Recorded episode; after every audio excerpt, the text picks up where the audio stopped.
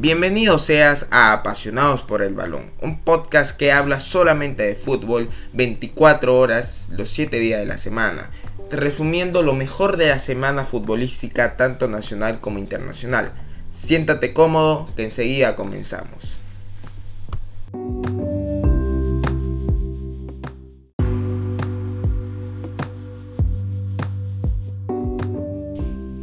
Empezamos este podcast de la tercera semana de Apasionados por el Balón.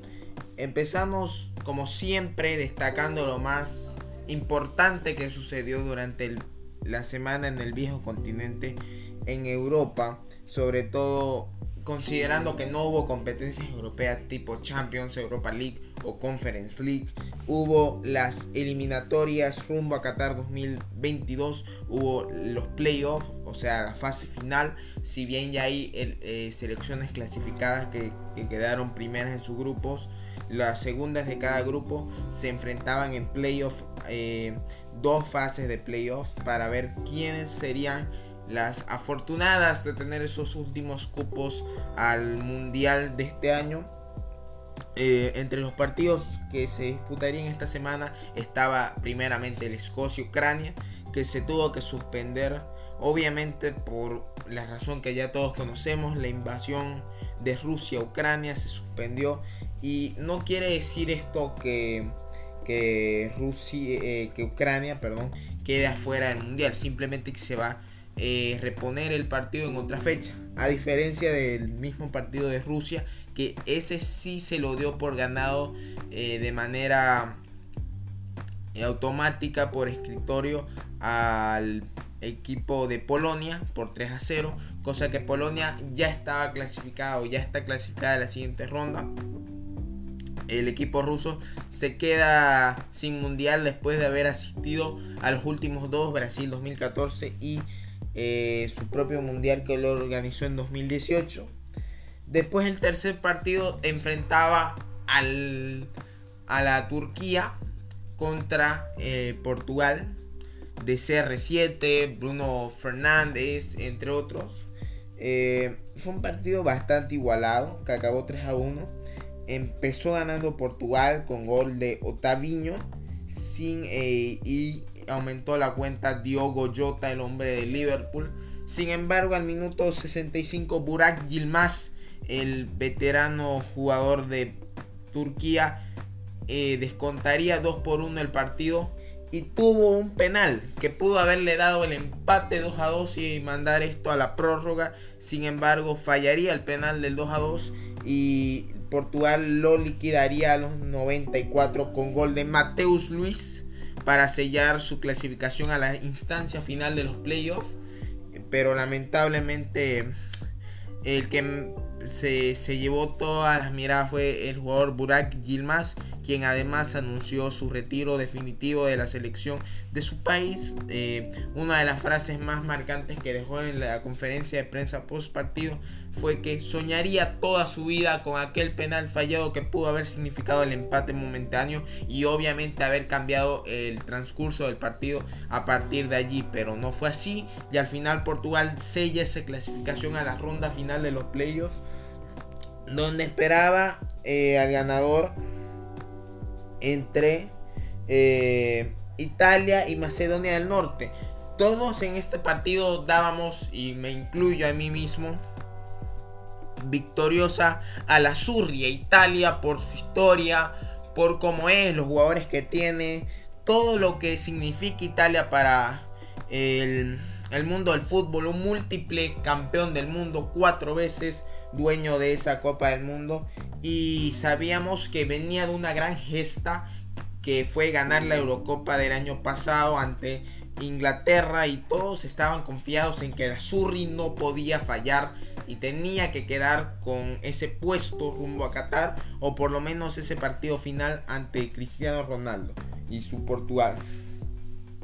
Fue un partido ampliamente dominado por los italianos 32 remates de los italianos, solo 4 de los macedonios, 5 eh, remates al arco de los italianos, solamente dos de el equipo de Macedonia del Norte y una posesión por parte de Italia del balón del 66%, mientras que Macedonia solo manejó el 34% de posesión del balón y aún así hubo mayor precisión de pases igual italiano con un 83% de posesión del balón contra el 72% del equipo de Macedonia del Norte. Todas estas estadísticas dan claro, un claro reflejo del dominio que significó el partido para Italia. La Surri parecía tener todo bajo control, sin embargo no tuvo lo que se necesita para ganar en el fútbol, efectividad. No importa tener el balón, generar cuantas chances de gol se pueda, mientras que la pelota no entre, no es significativo, ¿no? Y hasta el minuto final no se había no había ingresado aquel balón producto de un orden táctico técnico impresionante de Macedonia del Norte a la hora de defender y también un tanto la suerte, ¿no? Eh, Italia lo había intentado, como ya digo, 32 remates, 5 al arco, lo había intentado en diversas ocasiones con diversos ataques, pero no había podido concretar ese gol que lo lleve a la siguiente ronda. Entonces todos pensábamos que esto se iba a alargar a lo que llamamos eh, la prórroga, ¿no? Para ver si quién pasaba. Pero justamente ahí fue cuando apareció el héroe macedonio de la noche. Estamos hablando de Tra Trakowski o Trakowski, perdón, eh. La verdad, si estoy fallando en la pronunciación del héroe macedonio, del jugador que con un gol en los últimos minutos, minuto 92, le dio el pase a la instancia final de los playoffs a Macedonia del Norte. Me disculpan porque realmente los nombres macedonios son muy difíciles de pronunciar para nosotros los latinos, pero aún así eh, eso no quita el hecho de que Macedonia del Norte logró una hazaña histórica. Solo con dos remates al arco, uno entró y eso bastó para que hoy día el equipo que esté en la siguiente ronda sea Macedonia del Norte, dejando afuera a la campeona de Europa, a la múltiple campeona del mundo, Italia. Y vamos a ver si Roberto Mancini eh, termina renovando o si se va. Todo apunta que ya no estaría al mando de la selección italiana. Vamos a ver porque nadie puede negar su gran logro que fue la Eurocopa 2021. Pero aún así eh, sin duda fue un golpe muy duro para toda la hinchada italiana que se queda por segundo mundial afuera de, la competición. O sea, no llega a la fase final en Qatar, sino que se queda afuera en la clasificación. Vamos a ver qué pasa en el futuro de la Azurri, que como ya digo, en Macedonia del Norte no tiene los grandes nombres, pero sí tuvo un orden táctico que se respetó. Macedonia tiene sus nombres, exacto como Bardi, que es un delantero que jugó en que juega en el Levante. Tiene nombres como Edgar Alioski, jugador del Leeds United. Eh, como su anterior capitán Goran Pandev, un delantero muy conocido en Italia sobre todo y que ya se retiró eh, con la camiseta de Macedonia en la Euro y también tiene a Elif el más, un jugador eh, resaltante en el Napoli, pero que no se compara claramente está la plantilla con la que llegaba Italia, que era de Ciro Immobile, bota de oro, eh, hace la temporada, hace dos temporadas. Eh, Lorenzo Insigne, Domenico Berardi, Berratti, Jorginho, Emerson Royal, Bastoni, Florenzi, eh, Donnarumma, o sea, un equipo de ensueño, un equipo de mayor calidad obviamente y un equipo que a priori debió ser superior como lo fue en el partido, pero que no fue efectivo y así fue como Italia eh, culmina estas eliminatorias con yo creo el mayor fracaso ¿no? de Italia en dos años seguidos. Luego otro partido que se disputó en estas eliminatorias fue el Gales-Austria. Recordemos que llegaba Gareth Bale lesionado, llegaba ese Gareth Bale con molestias en la espalda. En el Madrid decían que estaban con molestias en la espalda, por eso no estuvo en el clásico, por eso no fue de vital importancia. Y de repente pasa que llega a Gales y cambia de mentalidad. dice que está perfecto, que hace dos meses y medio viene entrenando eh, a, full con sus compañeros en el Madrid, que está en un momento físico, técnico, táctico ideal y que, y que está para hacer historia con su país, ¿no? Y así lo hace, con un doblete suyo, la selección eh, galesa llega a esta fase final de la eliminatoria rumbo a Qatar 2022, eliminando 2 por 1 a la selección austriaca y haciendo historia, ¿no? Y a eso me voy. Este, no se sabe quién va a quién creerle, ¿no? Si a Gareth Bale que tal vez en Madrid no lo quiso poner o ya no lo prioriza a pesar de ser eh, de estar entre los tres mejores pagados de la liga española eh, junto con Eden Hazard y Gerard Piqué o no se sabe realmente, como digo, eh, porque Gal, eh, Gareth Bell es uno con Gales y es otro con el Madrid. Con Gales muestra toda su magia, muestra estar vigente, muestra ser un jugador diferente, la estrella. Y con el Real Madrid muestra ser un jugador de cristal, un jugador frágil, un jugador propenso a lesiones y que, y que realmente no ha jugado mucho. Se puede contar con los dedos de una mano cuántos partidos ha jugado esta temporada. Así que veremos quién tiene la razón, aquí no se sabe. Pero obviamente ya mucha prensa en España lo califica incluso como parásito galés. Eh, él sale a sus redes sociales a responder. La verdad no se sabe quién tiene la razón aquí. Esperemos que no haya sido una mera coincidencia. Pero no se sabe si es el Real Madrid que ya no lo toma en cuenta, si es Carleto, si es que Gareth finge o, o, ante cualquier malestar que tiene trata de, de, no jugar en el Madrid y dejarse toda la vida con Gales. No sabemos, pero de algo sí estoy seguro y es que Gareth Bale volvió a demostrar que está en la élite del fútbol mundial y que está al nivel de muchos cracks de la élite mismo. Después, otro de los partidos que tuvimos eh, fue, ya para resumirlo de manera más sencilla, fue el partido que enfrentó a República Checa con Suecia, que fue el partido, el último partido de esta de este repaso, en el cual ganó Suecia con un gol por la mínima, con un gol de, del futbolista Quaison con asistencia de Alexander Isaac para darle ese pase a Suecia a la siguiente ronda. Eh, realmente este partido fue igualado, pero al final eh, Suecia se impuso por toda la experiencia que tiene ya de mundialista por muchos años, que lleva ya disputando creo dos mundiales seguidos. Y bien por Suecia, que jugará esta etapa final. Y ahora ya tenemos la etapa final de las eliminatorias. Eh, dos partidos se disputarán el martes 29 de marzo a las 3 menos cuarto hora boliviana. Se disputará el Portugal-Macedonia del Norte.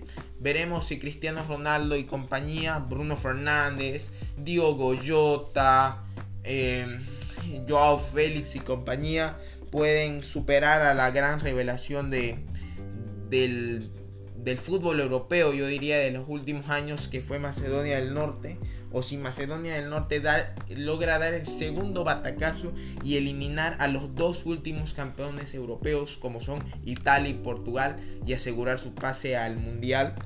Y después Gales está esperando a su rival que se, definirá entre Ucrania y Escocia una vez esto del problema extrafutbolístico pare eh, de la invasión y después a la misma hora, ese mismo día, ese día martes 29, se definirá otro de los cupos entre Suecia y Polonia.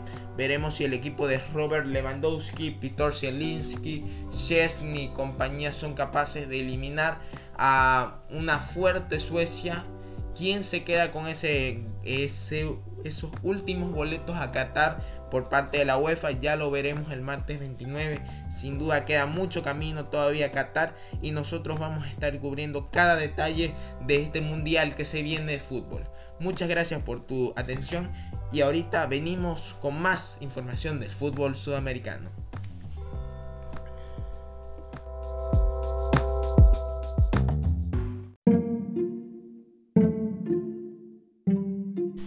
No te olvides de seguirme en Instagram. Estoy como arroba samisfaríasweb.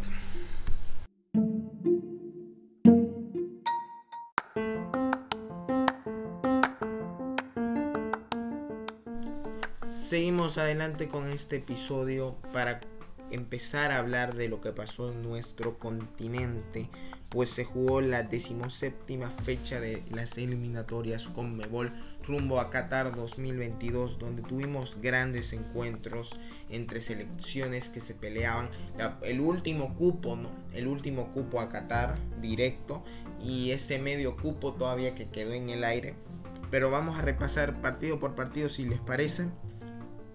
El primer partido que repasaremos obviamente es el de nuestra querida, llamada por todos, selección boliviana, eh, cual en Colombia se defendió bien hasta el, por así decirlo, el minuto 30, media hora aproximadamente cuando cae el primer gol de Luis Díaz, eh, que fue un enganche de Luis Díaz pegada impresionante del colombiano, una pegada soberbia del jugador de Liverpool para poner en ventaja a su selección.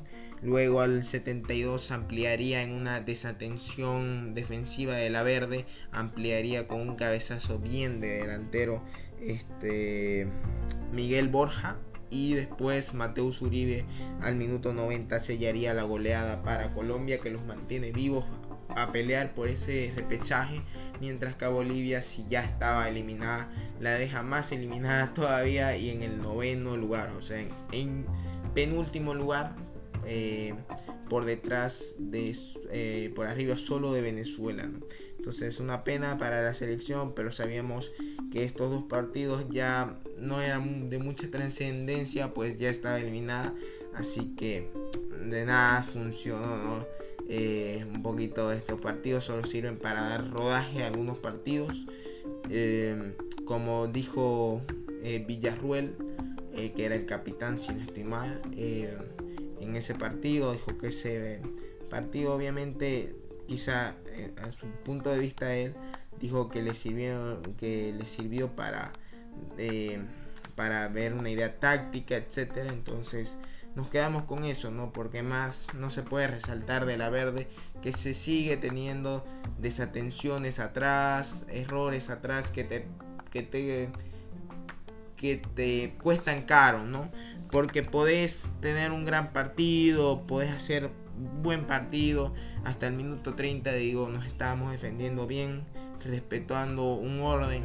Pero una desatención ya te vuelca el partido, cae el primero, cae el segundo y cae el tercero y ya la goleada se gesta y bueno, esperemos que el futuro de la verde sea mejor porque realmente ahorita quedamos penúltimos de la selección, eh, de la eliminatoria, perdón, y tenemos incluso posibilidades de, de, no, de quedar peor, ¿no? Si, si, si Venezuela ganaba, que no pasó, podíamos quedar últimos, por suerte Venezuela no ganó, lo cual eh, lo deja al equipo vino tinto eh, sentenciado a ese último lugar, Bolivia queda en el noveno lugar.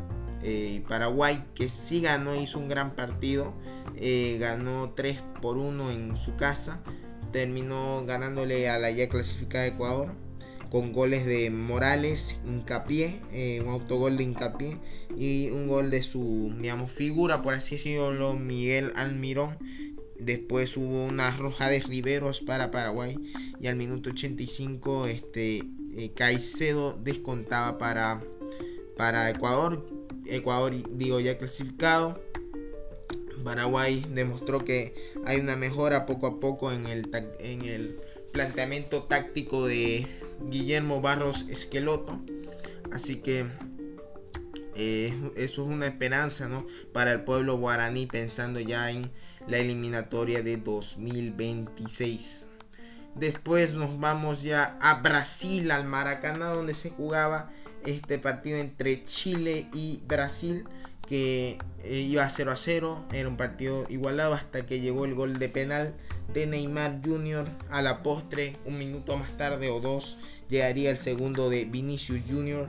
Luego entraría Coutinho y al minuto 72 el jugador que pertenece al Barcelona pero que está cedido en el Aston Villa y que ha recuperado mucho su nivel, eh, metería el 3 a 0 y por último Richarlison, el hombre del Everton, daría la, el, pondría la cherry a la torta, eh, el toque final con ese 4 a 0 victoria abultada de Brasil que sigue siendo el dueño, el amo y el señor de estas eliminatorias, que sigue demostrando que en Sudamérica puede ser únicamente Argentina, le hace una competencia directa, no hay selección, digamos, actualmente, más allá de Brasil y Argentina, que le haga competencia. Anteriormente se le decía que Colombia se le correspondía este tercer lugar, pero Colombia en estas eliminatorias realmente le ha costado mucho, así que creo que eh, ahorita sin duda hay un escalón, están Brasil y Argentina están un escalón por encima de, las otras selecciones y lo demuestran con este 4 a 0 contundente eh, a Chile en casa. Siguiendo por eh, las eliminatorias nos vamos para el partido de Argentina-Venezuela porque me lo quiero guardar el Uruguay-Perú para hacer un análisis más, más extenso. Más de lo mismo lo que vimos con Brasil, Argentina, que creo que ya lleva 30 partidos sin una sola derrota, la escaloneta más, más afirmada que nunca. Eh, ganó 3 a 0, goleó, gustó, ganó. En el último partido de casa hay muchos jugadores como quizás Messi que decía que se lo iba a plantear bien y Di María que después del el partido, de finalizado el partido, ya confirmaba que era el último partido en suelo argentino que jugaría con su selección. Eh, la Argentina terminó ganando por goleada 3 a 0 con goles de González, Ángel Di María, que hizo el último gol, eh, en, que hizo su último gol en suelo argentino con la selección, y Lionel Messi, que veremos que sí, sí es su último gol eh, con su, selección en suelo argentino, veremos. Él dijo que lo iba a analizar después de la Copa del Mundo. Yo personalmente creo que sí, porque ya la edad llegaría muy, muy, muy mayor ya para el Mundial de, eh, de México, Estados Unidos y Canadá. Veremos si Messi le da para jugar, pero por el tono en el que usó al referirse de que lo va a analizar, yo personalmente creo que sí sería el último partido de no solo de Messi, de Di María, sino de esta generación que llevó a, a, a las finales de Copa América y al final de Copa del Mundo del 2014, eh, de los restantes ¿no? que quedan, porque ya muchos ya se han retirado de la selección e incluso del fútbol. Así que veremos qué pasa con con esto, esta selección argentina que se ve que tiene un gran futuro en jugadores como Nico González, como Paredes, como De Paul, o sea, tiene un gran futuro y eso nadie lo puede quitar y que está muy bien eh, resguardado y respaldado por un entrenador que realmente le ha sabido dar la vuelta a la situación como Leonel Scaloni. Por último nos vamos al partido más polémico, donde más se jugaba todo, que era el partido de Perú y Uruguay en el Estadio Centenario de Montevideo. Se jugaba la posibilidad de ver quién se quedaba con ese último puesto clasificatorio directo a Qatar.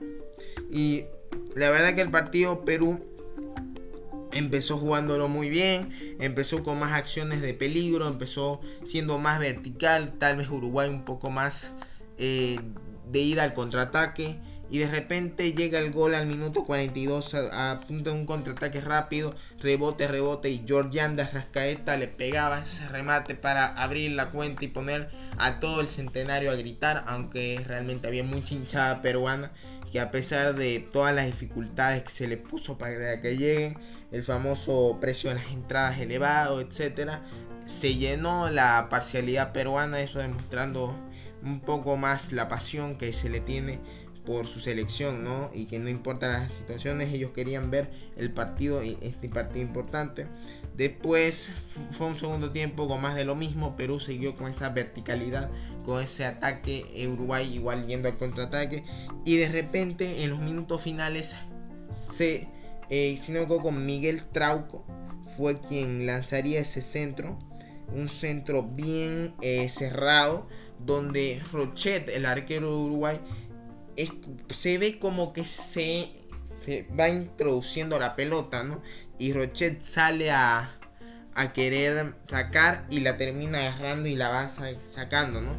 Eh, ese, esa pelota fue muy comentada, muy, muy eh, consultada, ¿no? Porque no se sabía si era gol. Eh, muchos medios peruanos ya lo calificaban como el robo del siglo, el robo del año, por la importancia ¿no? del partido y lo que hubiese cambiado ese gol. Otros decían que no entró. Personalmente, yo, yo la verdad no, no me gustaría meterme mucho en la polémica. Creo que para algo existen eh, medios de tecnología como lo son el bar y como lo es el chip que se, que se tiene en las pelotas que se, justamente se creó después de esa polémica en Sudáfrica 2010 eh, no sé si no sonó el chip y si el bar no advirtió nada también por algo debe ser no sé.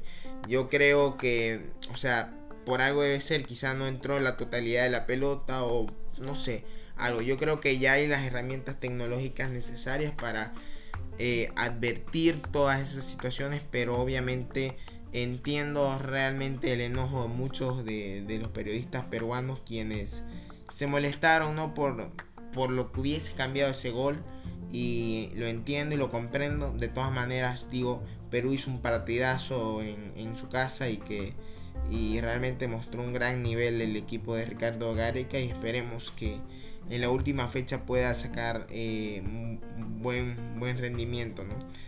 Con esta victoria, Uruguay eh, terminó ganando 1 a 0 por la mínima y terminó clasificándose de manera directa a la Copa Mundial de Qatar 2022. Eh, Suárez, al igual que Cavani, pero más que todo Suárez, llegó hasta las lágrimas muy emocionado. Igual Cavani igual está emocionado eh, por la situación ¿no? que les toca vivir, que fue el último partido de ellos en, suelo uruguayo. Se acaba esa generación que le dio la Copa América 2011, que le dio el cuarto puesto en Sudáfrica 2010. Se acaba esa generación. Viene otra generación en Uruguay que para mí es brillante, con Bentancur, con Valverde, eh, con Darwin Núñez. O sea, hay, hay futuro en Uruguay con mismo, con Piquerés, con muchos nombres importantes ahí en Uruguay. Y ojalá, ojalá sea para bien todo lo que se venga para la selección que igual mostró mucha guerra charrúa y, el técnico lo decía al final que está muy feliz Diego Alonso. Lo decía eh, a los medios de comunicación que está muy feliz está muy orgulloso y de su staff por todo lo que se logró al, clasificar directamente.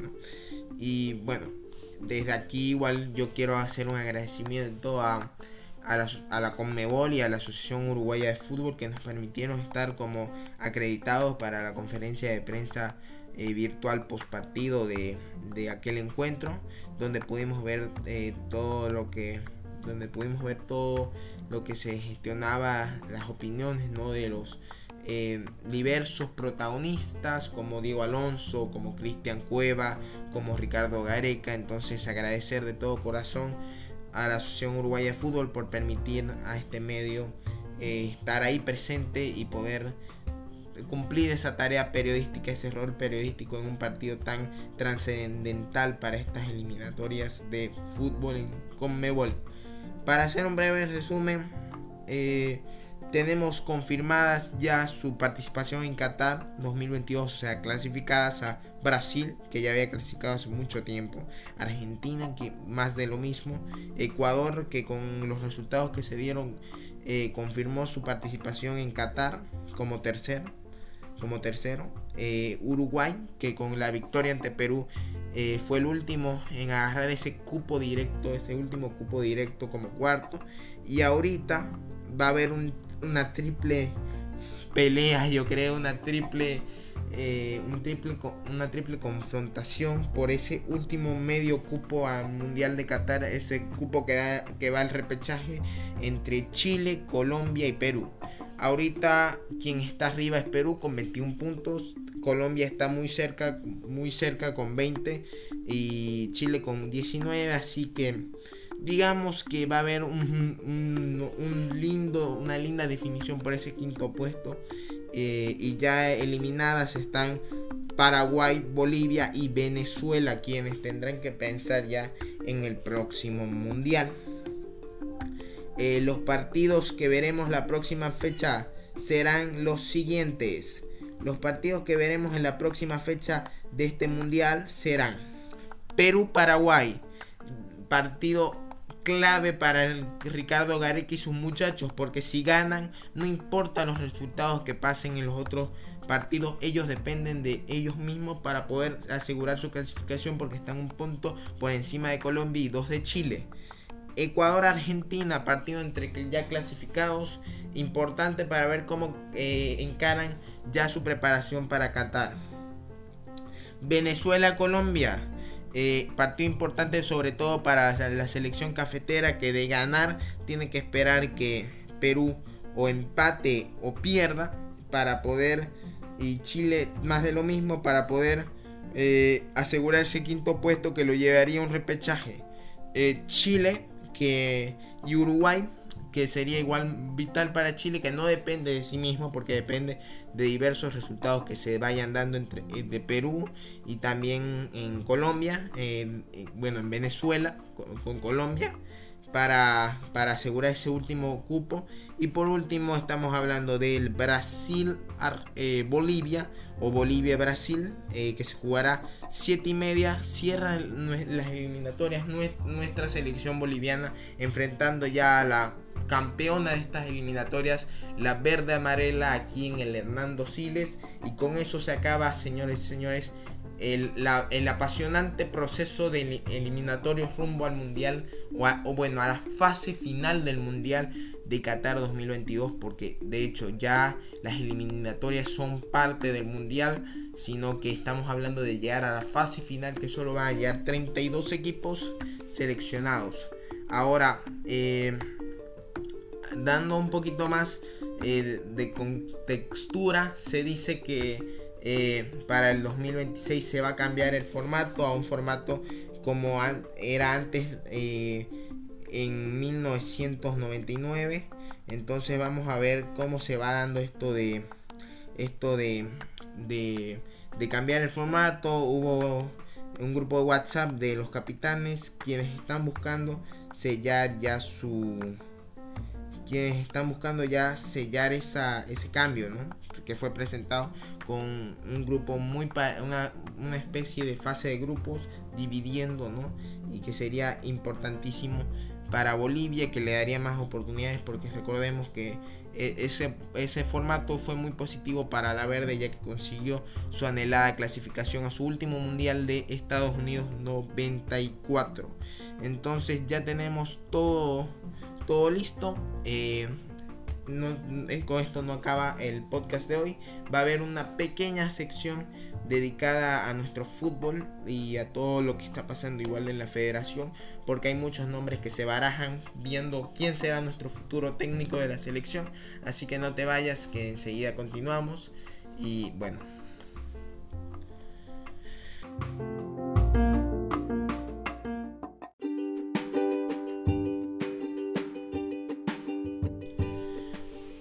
Y bueno, vamos a ocupar estos minutos restantes para eh, hablar un poco de nuestro fútbol nacional, de la selección nacional, del ámbito local. Y empezamos pidiendo eh, disculpas a la distinguida audiencia por un error humano que tuvimos.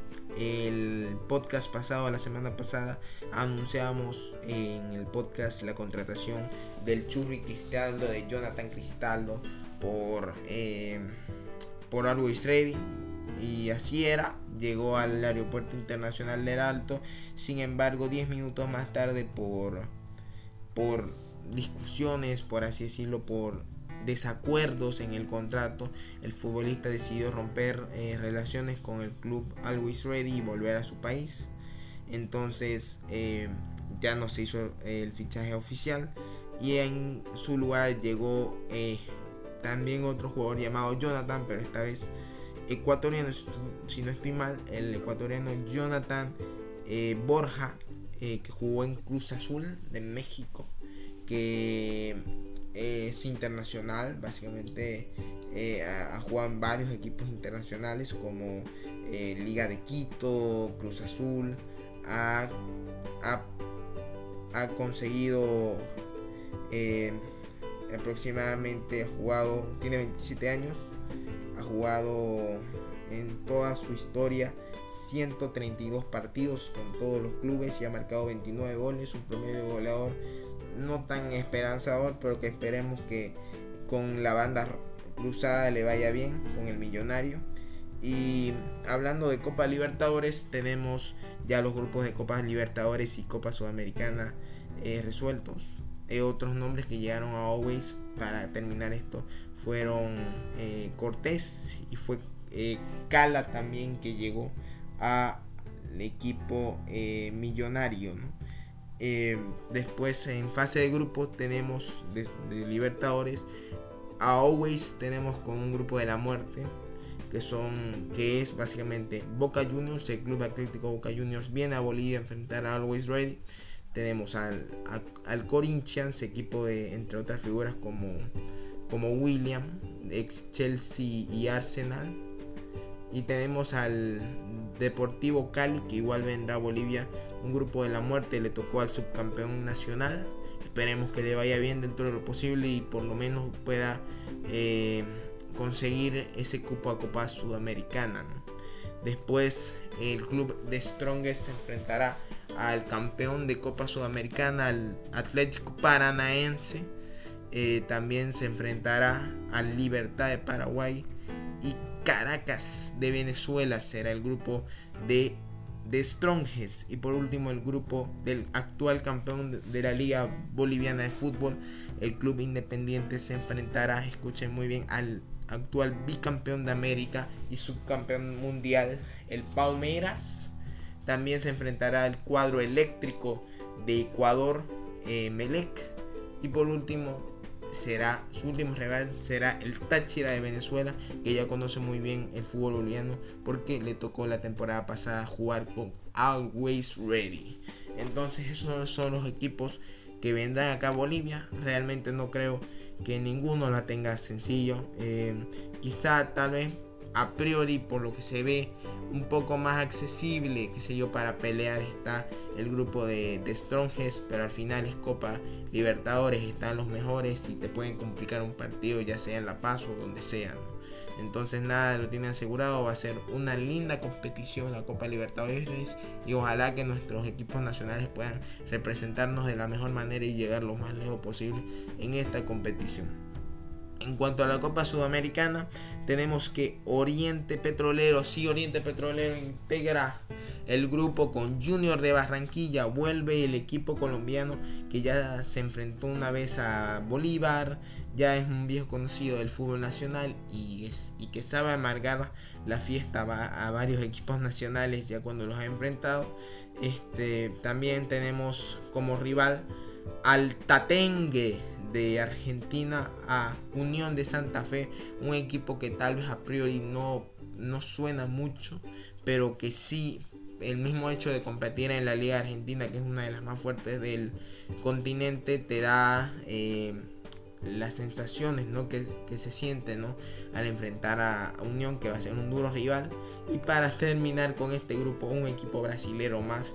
Eh, que es el Fluminense. El Fluminense, recordemos, llegó producto de su eliminación ante el Barcelona de Guayaquil en Copa Libertadores en la fase 3, así que llega relegado de la Copa Libertadores, pero con mucha hambre de gloria, así que va a ser tres lindos partidos y tres complicados partidos, bueno, tres complicados rivales, en realidad seis complicados partidos, tres complicados rivales eh, en casa, Oriente le va a tocar recibir a estos tres, va a tener que salir igual a, estos tres países sin duda duro el grupo de Oriente Petrolero y más considerando que solo uno pasa de toda esta fase de grupos de la Copa Sudamericana, solo el mejor, el primero pasa, los demás se quedan afuera, así que va a ser un lindo reto para la institución verdolaga y como nosotros siempre vamos a estar al pie de cañón siguiendo a nuestros equipos nacionales en competencias internacionales y en el torneo nacional, ¿no? También.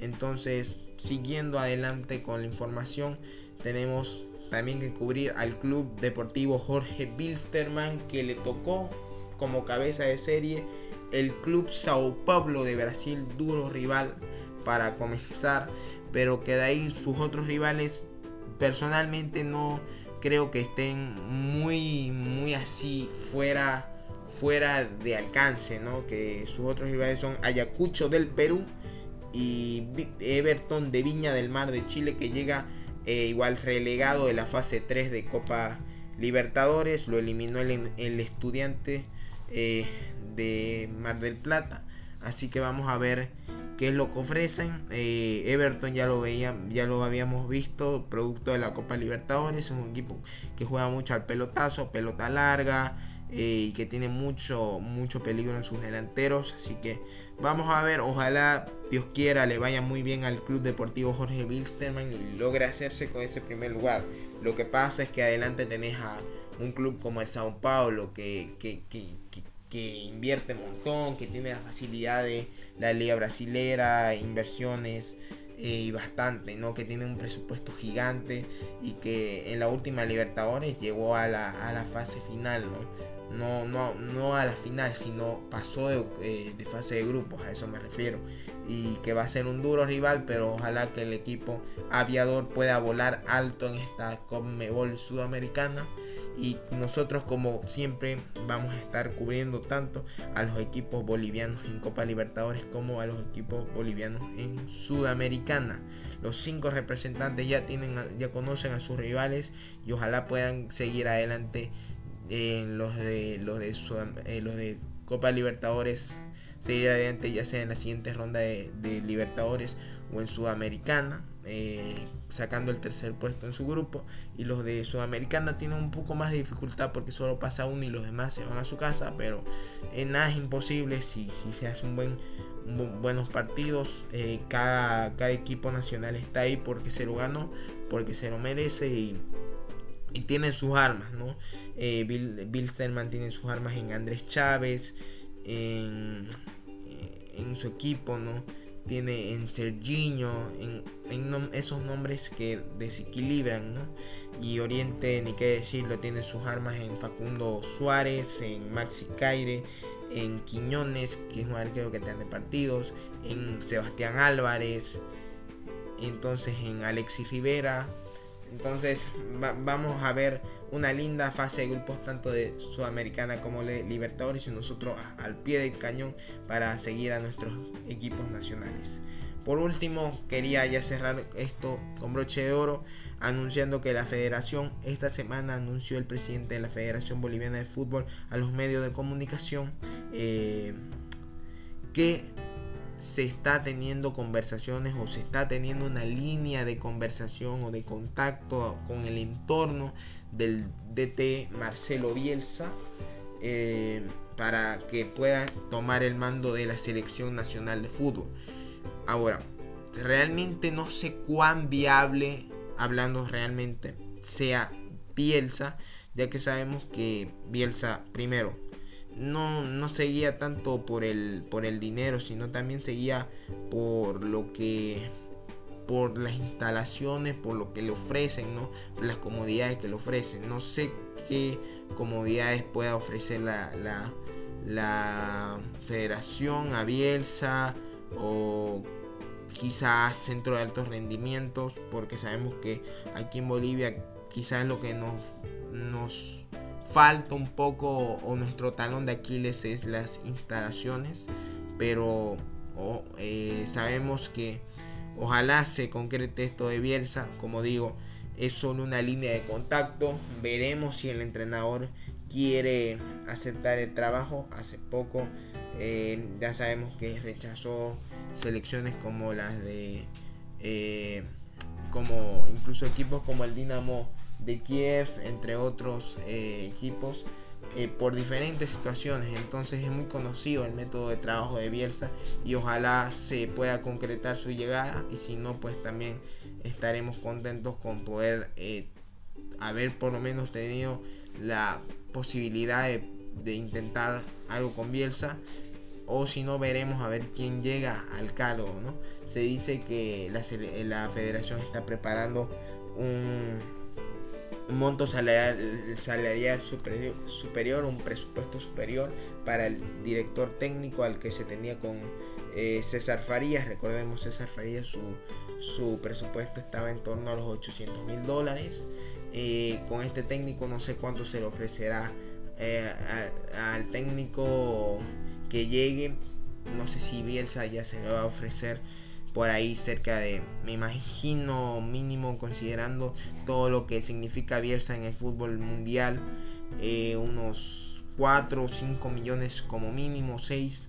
Eh, no sabemos cuánto será el presupuesto también que ofrecerá la federación. Se está trabajando en ello y obviamente igual hay cartas con otros técnicos internacionales y nacionales que quieren dirigir la selección. Hay posibilidades. Veremos quién llega. Esta semana fue la semana de hablar de Bielsa. Veremos si Bielsa llega con... Sabemos que Bielsa es un gran técnico. Eh, logros le sobran.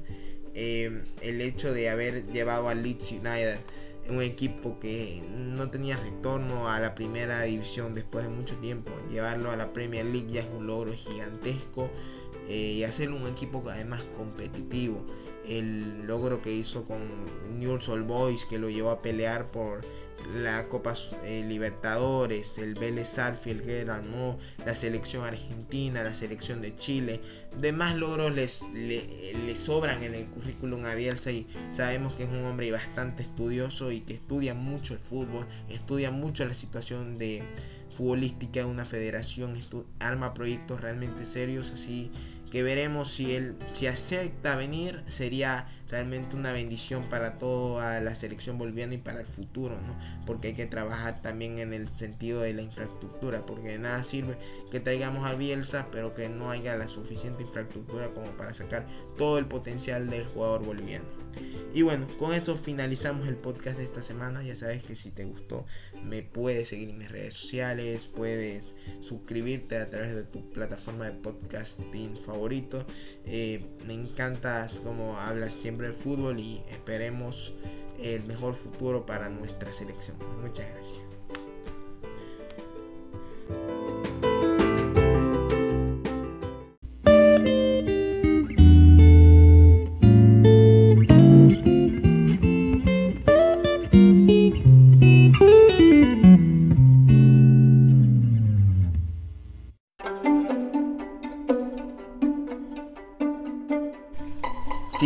Este episodio, considera suscribirte en tu plataforma de podcasting favorita, ya que cada domingo lanzamos uno nuevo. No te pierdas más de apasionados por el balón.